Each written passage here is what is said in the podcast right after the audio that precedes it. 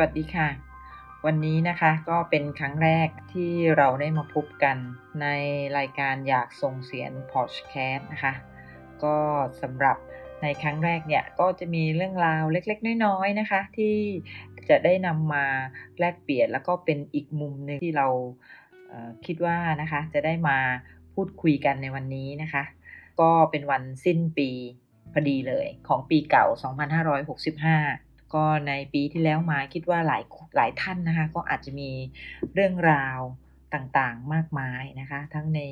มุมที่เราคิดว่ามันอาจจะทำให้เรารู้สึกหวั่นไหวไปบ้าง หรือในบางมุมที่เรารู้สึกสดชื่น happy ชีวิตก็อย่างนี้นะคะ ที่ทุกคนได้ผ่านพบประสบเจอและไม่ว่าจะเป็นเรื่องราวดีหรือไม่เนี่ย ก็ถือว่าเป็นประสบการณ์ในชีวิต ถือว่าอย่างน้อยเราก็ยังได้มีลมหายใจนะคะที่จะไปต่อในปีพรุ่งนี้ปีใหม่นะคะ 2023 หรือ 2566 ของไทยเรานะคะ ก็จากสถานการณ์โควิดตั้งแต่ปี 2563 เนี่ย ก็คิดว่าหลายท่านหลายอาชีพนะคะ ก็คงจะได้รับผลกระทบ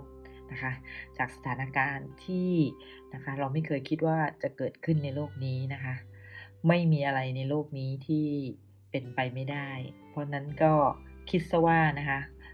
วิกฤตที่ผ่านเข้ามาเนี่ยก็ทำให้เราได้เรียนรู้นะคะ หลายท่านก็ประสบความสำเร็จนะคะ จากวิกฤตตรงนี้ก็มีโอกาสที่จะได้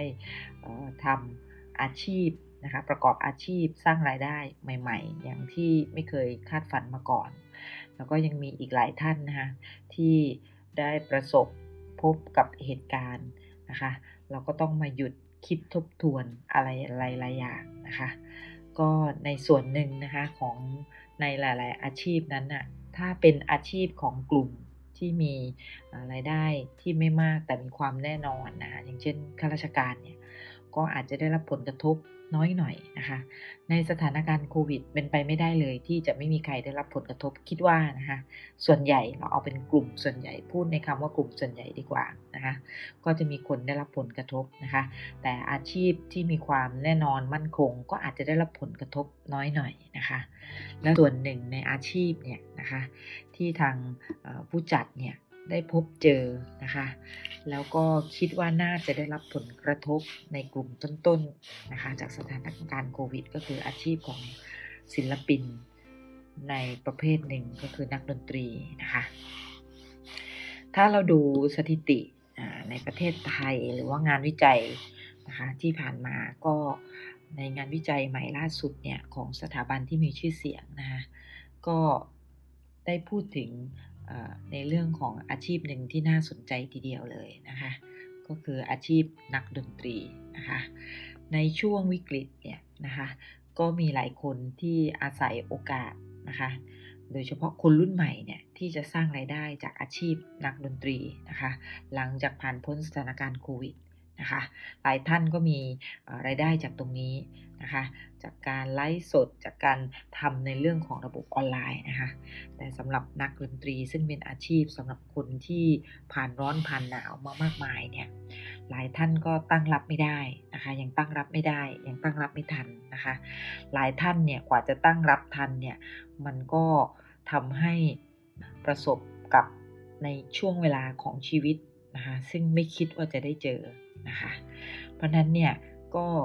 มีโอกาสนะคะทางผู้จัดมีโอกาสได้พูดคุยตัวเป็นๆเเลยนะคะกับนักดนตรีในหลายท่านนะคะ ที่วันนี้เนี่ยก็ยังคงกลับไปประกอบอาชีพนักดนตรีเช่นเดิมนะคะ กว่า 80%นะคะที่ได้สัมภาษณ์โดยตรงเนี่ยก็คิดว่ามันเป็นอาชีพที่ประกอบขึ้นมาจากหัวใจรักนะคะ ไม่ใช่ว่าไม่มีทางออกที่จะไปทำอาชีพอื่น หรือไม่ใช่ว่าในช่วงโควิดเนี่ยได้เรียนรู้ในการประกอบอาชีพอื่น แล้วไม่สนใจที่จะไปทำนะคะแต่ส่วนหนึ่งที่ได้กลับมาประกอบอาชีพนักดนตรีเหมือนเดิมอะ่ะเพราะว่าในหัวใจเนี่ยรักอาชีพนี้นะคะ แล้วผู้จัดเองก็ชื่นชมนะคะสำหรับคนที่ประกอบอาชีพนักดนตรี แล้ววันนี้ก็ยังยืนหยัดที่จะประกอบอาชีพนี้อยู่ แม้ว่ารายได้ผลตอบแทนเนี่ยจะไม่มากเท่าเดิมนะคะ หรือว่าลดลงไปกว่าครึ่งหนึ่งนะคะก็ยอมที่จะปรับตัวนะคะที่จะเรียนรู้ในหลาย ๆ อย่างนะคะเพื่อที่จะเอาไรายได้จากการประกอบอาชีพเล็กน้อยเนี่ยมาเลี้ยงดูครอบครัวให้ได้ดังเดิมนะคะ อาจจะหนึ่งนะคะก็ประหยัดค่าใช้จ่ายจากที่เคยมีรายจ่ายที่มากนะคะ